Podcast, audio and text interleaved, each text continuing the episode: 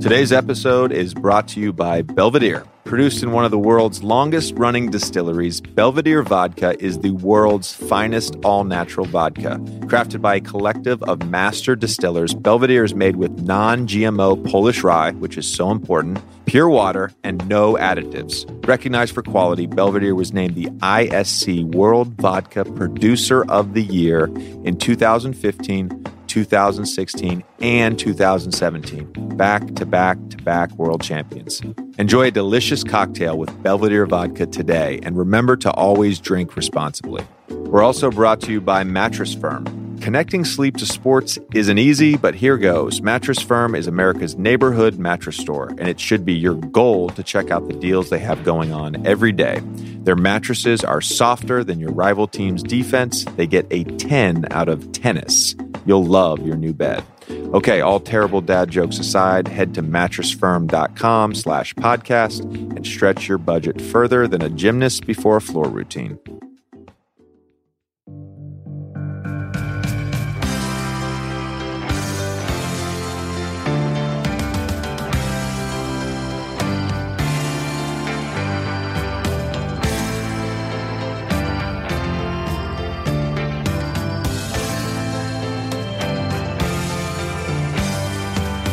Welcome to the JJ Redick podcast, where I interview some of the biggest names in sports and culture, as well as give you an inside look at life in the NBA. Our guest today is one of the most awarded and renowned chefs in the world, Grant Achatz. I was a sous chef at the French Laundry at the time, and you know, thought gone to the best culinary school. I was working at the best restaurant in America. I was a sous chef. I thought I knew restaurants. I thought I knew kitchens. And from the second I walked into El Bulli, it was like I was on Mars. Everything was unfamiliar.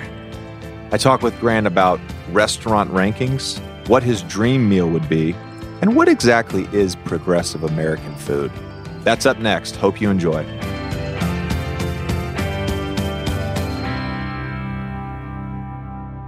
We have a great show for you today. I'm joined by world renowned chef Grant Achatz, whose flagship restaurant, Alinea, is a Michelin three star restaurant in Chicago, Illinois. It has been consistently rated in the top 50, if not the top 10, on the San Pellegrino top 50 list of the world's best restaurants for the last 10 years. For anyone that doesn't know this by now, if you've listened to my podcast over the last couple years, you know that I'm really into food my wife and I basically plan vacations around restaurants. And we have tried to travel all over the world to try different foods. Even last year, my buddies and I went to Japan for essentially a food trip and hit up some of the top spots in Japan. I've done the same in Italy. At some point, I will make it to San Sebastian in Spain for a little foodie trip there. When I get the NBA schedule, I immediately go to Open Table or Resy or Tock or any of those restaurant reservation websites and I figure out what restaurants I can hit up during the NBA season. I'm constantly looking at lists. It's the ranker in me, but I'm constantly looking at lists. GQ's best new restaurants of the year, Esquire's best new restaurants of the year. I use Eater and Infatuation literally on a daily basis. So the opportunity for me to talk to a chef of Grant stature is absolutely amazing. I, I, can't believe that I had this opportunity. And he has some great perspectives on things, unsurprisingly. And I, I really think you'll enjoy this conversation. So without further ado, here's my convo with Grant Achatz. I got to be honest with you. This is this is absolutely the chillest spot that I've ever recorded yeah? a podcast. We thought it would be appropriate. We're in the basement of one of your bars. Yes, um, this is pretty cool. A lot of people probably have, have watched your episode of Chef's Table, and one of the things you talk about on there is just sort of a lack of rules, right? And just there's an element of just playfulness, but also um, you're you're kind of fucking with people Yes. Intentionally, of course. Intentionally. Right. Yeah. And so that really like that sort of encapsulates the meal. Right. In that, you know, you're you're on your toes. Your taste buds are on their toes because right. you're you're you're you're getting these unexpected flavors or something that appears one way tastes like something else. but there's a theatrical element involved. For us, it's about not looking at a restaurant solely for the purpose of feeding people. It's about curating an experience, right? It's um, playing with emotions and trying to evoke this certain sense of entertainment, wonderment, curiosity, all of those things with food, which is something that's always been a, a, a really strong component to to what I've done in my career over the years with with cooking. You know, do you think that I don't know? I think about this a lot, and I have these conversations with people that don't really identify as as a quote unquote foodie or, or not mm-hmm. really into you know just the food culture that has really exploded in the last 10 to 15 years or 15 to 20 years, however you want to mark it. But what is the best explanation you can give of sort of, I, I know you, you, like progressive American mm-hmm. and not molecular gastronomy, right. but what is the best explanation that you can give of sort of the, the food that you are creating? I, I think it's really important for me to get down to dovetailing a couple of things together. And evoking emotion is very important. I want people to either laugh or feel intimidated, which is weird yeah. with when you when you start talking about yeah. charging a lot of money for for people to come into your restaurant and, and eat dinner. That element of curiosity, nostalgia is a big thing for us. So, you know, you have these emotional triggers that we can kind of pull and push to try to tell a story with the dining experience it's the ultimate for me in in my creative realm to be able to have the opportunity to do that with food, but also like with every element of the dining experience. So you have serviceware and interaction with the front of the house team and you know there's all of these cadences with the the course of the evening that you can really play with people you yeah. know you mentioned the word nostalgia Mm-hmm. Um, and I'm going to ask you about the elements, the nostalgic elements of your life that you, you know, bring out in your cooking. But I think the nostalgia factor for me is one of the reasons that I love food. Mm-hmm. And it's because when I eat something, it can remind me of something that happened a long time ago. Yep. Every time I eat a, a, a homemade biscuit, yep. I think of my mother. Yep. Every time I have a great glass of wine, I think of my wife. Hmm. And there's all these factors, but it's also not just nostalgic factors from the past. It, it could be something that's very recent. And and when I think of great meals that I have, it's it's always sort of intermingled with like the people that I was with and the memories that we made and the things we talked about that night or the, right. something that we were celebrating. And so for me, that's sort of what has always been really attractive about pursuing great food. Does that does that make sense? Absolutely. And you know, one of the things that that people don't directly realize is that your sense of smell and your sense of taste are very very literal triggers for nostalgia and memory because we all we all file those away you know you you mentioned biscuits and like for me like when i smell a roast turkey I immediately think of my grandmother because every year we would go for Thanksgiving at my grandmother's house.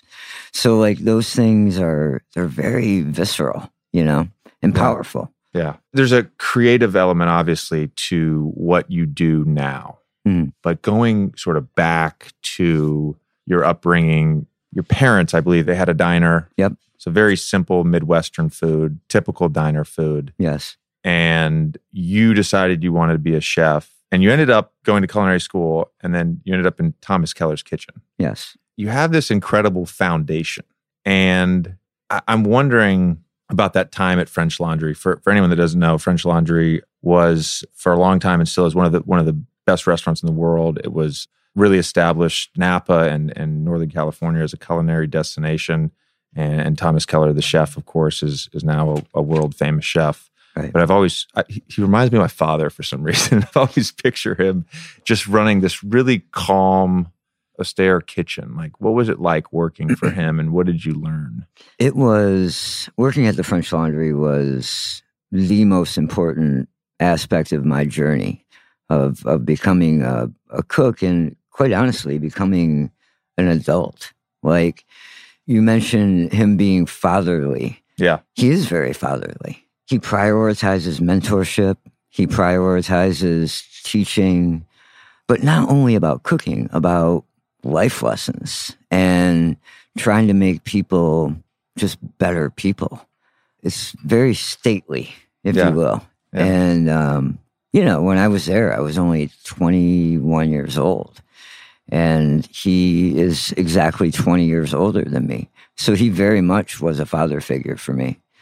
It was an amazing time. And he's a really good cook. So, Yeah. so Yeah. he taught me how to cook as well, which was which was awesome. this is uh, sort of an aside, but I've, I've eaten the French Laundry a few times. And the first time I went to Napa in 2010, it was right after I'd gotten married. And my sister was like, We got to go to the French Laundry. We got to go to the French Mhm. Laundry. So, in my sort of research into the French Laundry, I came across the restaurant magazine, San Pellegrino, Yep. top 50 list. Yep. Okay. So, I've sort of used that as a guide, and I'm curious to get your thoughts on that.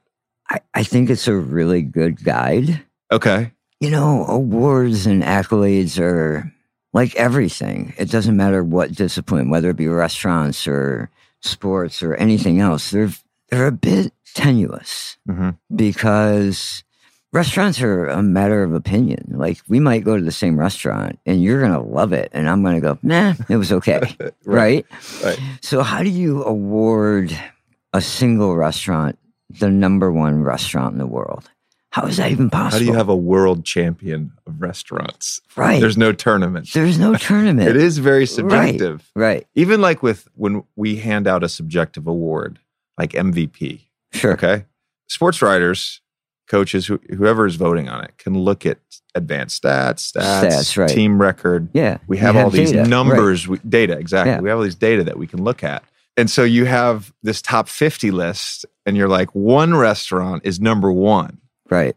and another restaurant, let's say, is number 41. Right. Is it that much better? Is it that much worse? The answer, honestly, Yeah. is is no. Yeah. I think anyone on that list, any restaurant on that list, is a world class restaurant. Right now, I would be lying if I said that I wouldn't want Alinea to be number one. Because that's what we strive for every day. And uh, the people that have received number one, 11 Madison Park, Yeah. my good friends Will Guidara and, and Daniel Humm and René Redzepi at Noma and Ferran Adrià at El Bulli, they're my closest friends. Like they're, and I genuinely respect them, but there's that competitive nature. that tenacious, like competitive nature where you're just like, we're better than them, Right. you know? And I, I think that's natural. That's what makes us good at what we do is we, we strive to be the best. Are there rivalries in, in the chef world Oh, of course. in the same way that, like, when I was in LA, like, we weren't much of a rivalry because they beat us 10 straight times, but Golden State and us, like, we knew Okay. it was a battle. You're not necessarily going up against someone else, but you mentioned that competitiveness. Yeah. So, how is that expressed then? Like, how do you measure that besides just some subjective ranking? Well, I think we all, regardless of what we do, if you have that personality, that trait, I almost think you're your own rival, right? Like you wake up every morning and you go, Can I get better today? Yeah. How can I make it better than yesterday? And again, I don't I don't think there's any one, whether it be the Michelin guide or World's 50 Best or New York Times, Zagat, whatever Sure. it may be. I don't think there's one comprehensive guide that is the the final stamp. I think we all wake up in the morning and go, how can we make this restaurant better? How can I cook better? How can I make the guest experience better? And that was why we we after 10 years of having Alinea open, we decided to tear it apart and blow it up and reconceive it because it was always about not being complacent, Yeah. you know? I guess what- was there an element of staleness, like what, like in the There restaurant industry, ten it. years, eleven years, like yeah, yeah, a fear of it. Okay, There's because in that's constant that's a long time yeah. for something to be as open and as acclaimed as you were continuously being. honestly, financially, it was doing better than it ever had. So, like, we have this successful thing creatively, financially, you know, it was all clicking. But there was always the fear of what if tomorrow, next week, next year, it becomes irrelevant? And that to me was always like just very scary to become irrelevant. When then does like a chef make it? Like when does a chef feel like he's made it? Because it's easy Yeah. as an athlete. It's like you sign a big contract. For some people, it's getting drafted, but for a lot of people, it's you know you sign a big contract or you make an All Star game or you win a championship. Like there's all these these sort of these key moments, and then at some point, like you're done playing and Right. you can look back on your career and say, I, I I made it. I did everything I wanted to do, or I did Right. most of what I wanted to do. Yeah, I feel like it's different for a Oh, lot yeah. for everyone, right? Yeah. Some people it's about money. Some people it's about when we talk about Thomas, it's about mentorship. Some people it's about a legacy. Like what do you leave behind? For me it's probably about all of those things. Like how do we we have about 350 people in our company now. We have 5 restaurants. There's an element of responsibility with that as well to provide for those people. Yeah. Like when we when we talk about when me and my business partner Nick talk about what are we going to do next, that's always part of the equation. Is we can't abandon the people that we have. We Yeah. can't even put them at risk, you know, Yeah. which is difficult at times, but interesting.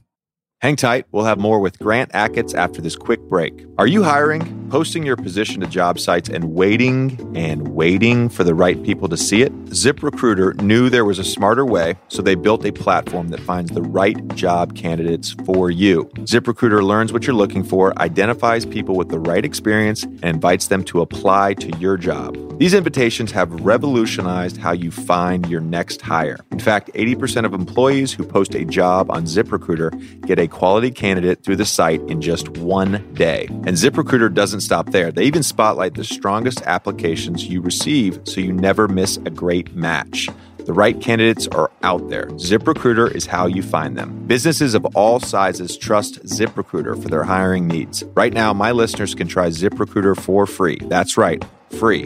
Just go to ziprecruiter.com slash Redick, R E D I C K. That's ziprecruiter.com slash Redick, R E D I C K. ZipRecruiter, the smartest way to hire. And now back to my interview with Grant. This is just a complete aside. I, I've heard you're just like an unbelievable dude, everything I read about you.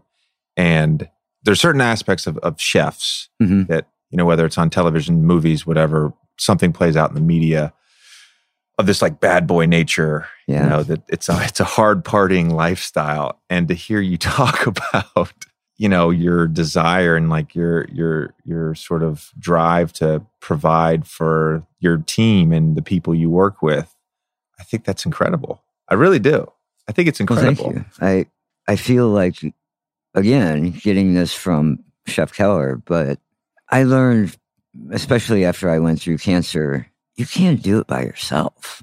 There has to be a team, right? And the only way to nurture that growth and nurture that team is to provide and check your ego and work as a network, work as a team. Yeah. You know? yeah no, it's I- been super important to me in my career. going back to this rivalry thing Yes. do you have opportunities to eat at these other Michelin three star restaurants and San Pellegrino top 50 restaurants on a regular basis? Where, first of all, I assume you, you know, you said you're friends with these guys. So you go in, you're, you're friends with them. They're going to treat you right. They're going to treat you to a great meal. But secretly in the back of your mind, you're like, uh, we do that a little bit better. For sure. I mean, I think that's human nature and it goes back to that competitive spirit. But probably more important than that is I'm very fortunate to be able to travel the world and eat at these restaurants, you know, through my work. And more times than not, you're inspired, Okay. you know? Mhm.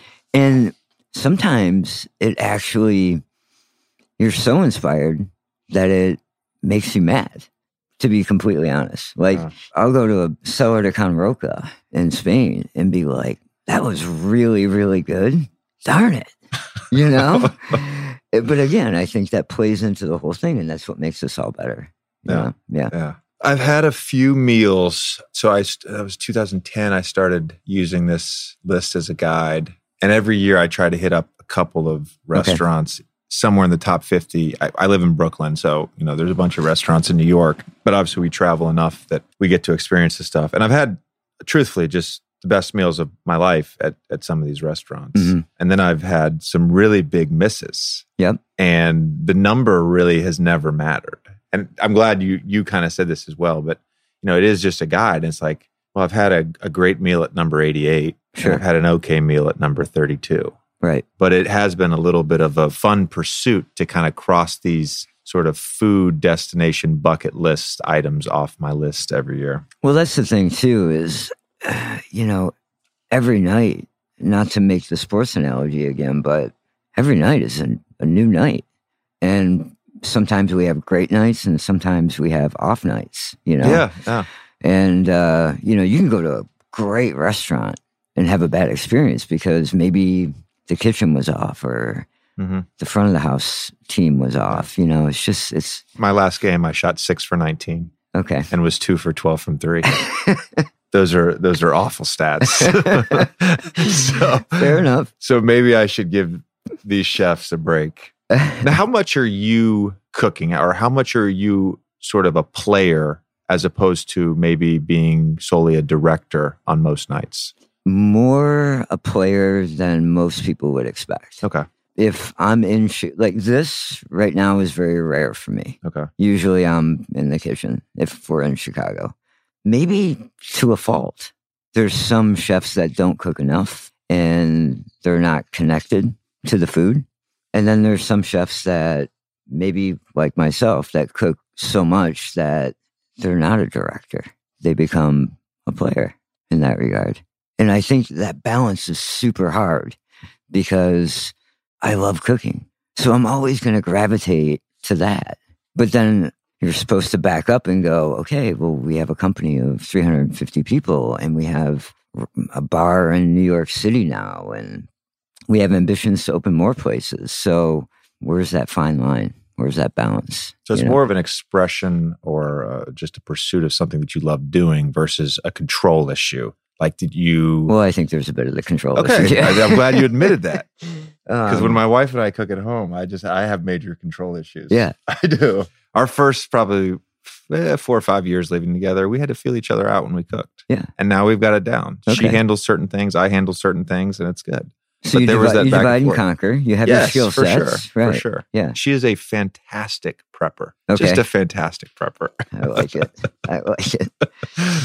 but yeah, so there is an element of control then Yeah. in terms of I don't know, is it I can do this better than someone or is it is it really just like I want to be in it? I think both, not in necessarily an egotistical way where I can cook that better than that person. I also feel like it's really important that the team members recognize and see me enjoying cooking and are around that.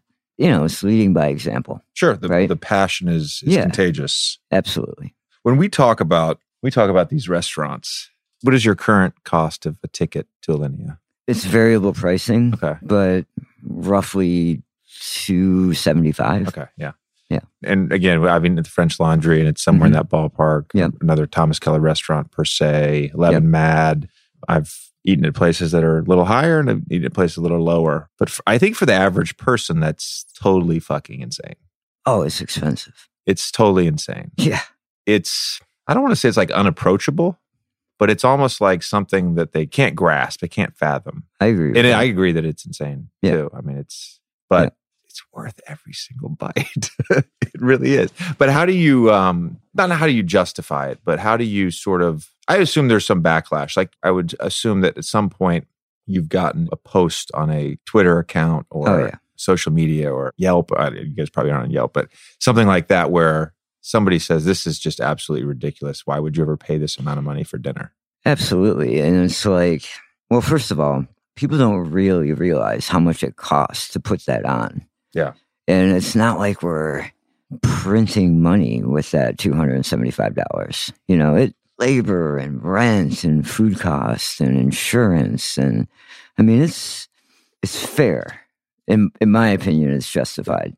The other thing that makes us second guess is why would we choose to have a, a small restaurant in Chicago that charges that much where you spend three and a half hours there eating and yet you have major issues throughout the world about hunger and yeah. poor food systems and that sort of thing.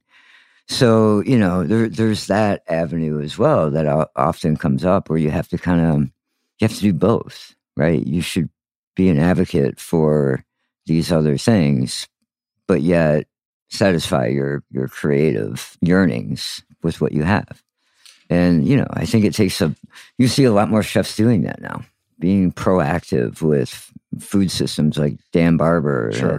Where I've eaten at his restaurant. It's great. Yeah. You yeah, know, he phenomenal. has initiatives all over the place with yeah. local farmers and that sort of thing. So, all right. We'll have more with Grant, but first, a word from today's sponsor. Buying tickets can be complicated and confusing, but there's a simpler way to buy with SeatGeek. SeatGeek is the smartest, easiest way to get tickets to every type of live event.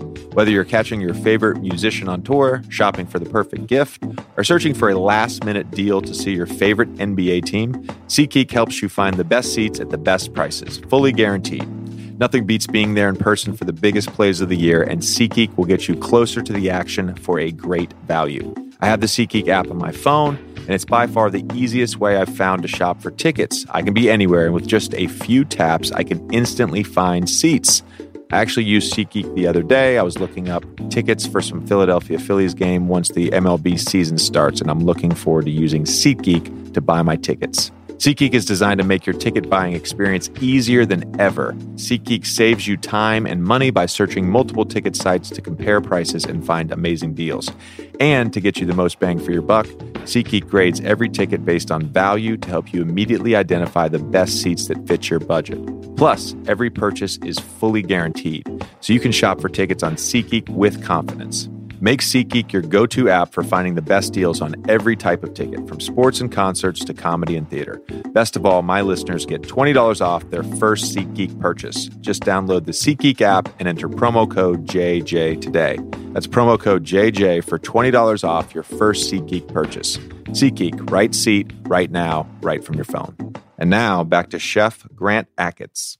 You bring up Dan Barber, which is a great segue into just the way that food culture has changed, the restaurant industry has changed. Mm-hmm. Again, this is something that I've only sort of pursued for roughly 10 years since about 2008. It was actually when I started dating my wife. We just kind of randomly got into food together. Okay.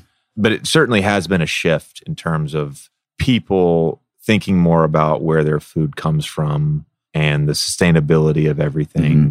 If you could like sort of provide like a timeline because you, you, were 1974 yep.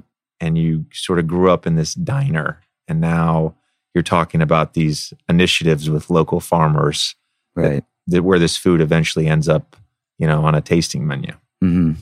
well I, I think that we can trace it back to I mean, even like what Alice Waters did at Chez Panisse in the late 70s was revelatory in that way prioritizing the locality.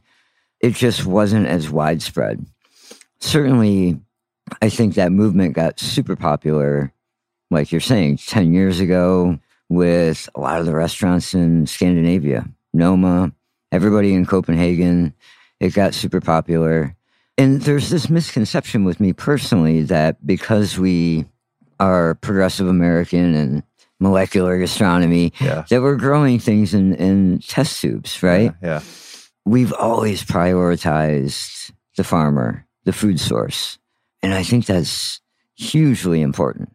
Even more so now with the world the way that it it's becoming, you know, whatever you feel about global warming and pollution and that sort of thing, it just is becoming more and more important, you know, and increasingly the chefs have a soapbox that we get to stand on and people are watching us on TV and we're able to bring this awareness, right? About food and about these sort of things where 25, 30 years ago, there was no Food Network. Yeah. Like nobody cared. right. So now we, you know, we have the mouthpiece, is what I'm saying. There's literally 24 hours of programming Right. on the Right. Food Network. Do you feel when you approach making food that way that you are limited in any way? If you decide to sort of make food by the seasons or make food using sustainable practices, are you limited? If you let yourself be. So we just got back from a pop up in Seattle. Okay. and typically when we do these things, we would prep 80% of the food here in Chicago and either FedEx it or take it on the airplane with us. And I made the decision to not prep anything so that we could go to Seattle and prioritize the ingredients of the Pacific Northwest and be spontaneous. So when oftentimes for me at least when you force yourself into a adverse situation, you have to fight your way to get out, right? And oftentimes that requires you to be creative. And that's what happens. And we came up with a bunch of new stuff and it was awesome. Not being so premeditated and methodical uh, sometimes is an asset, you know? No, that makes sense. Makes total sense. I find that in basketball that the more sort of nervous I am, Mm. the more on edge, the more I I sense that that flight or fight, you know, paradigm. It, I, I play better. Um, I am actually am more creative on the court Yeah. when that happens. When you're not thinking, when you're not pre-planning every Right. every move or every shot. It when you just kind of allow your natural instincts to to come through. It's Right. that's sort of when that organic experience happens on the court, at least for me. My my business partner Nick has this kind of saying that he was he was like, um, and he said this to me the, when we were about to open Alinea. He's like, if you don't wake up in the morning and feel a little sick to your stomach, you're not taking enough risk.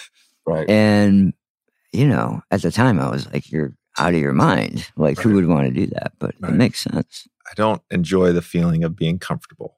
Right. If that makes sense. Yeah.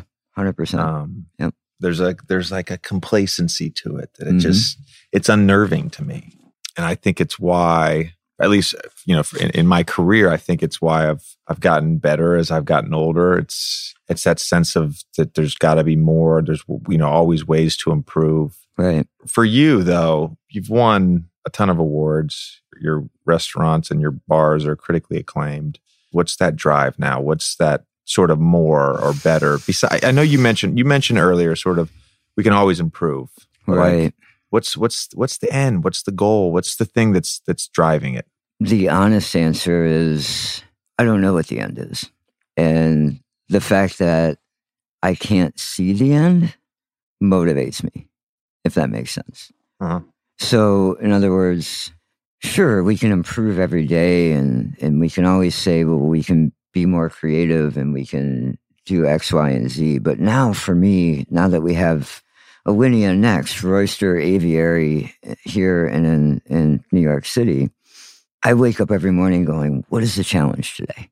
And that could be something as simple as what's our new restaurant going to be?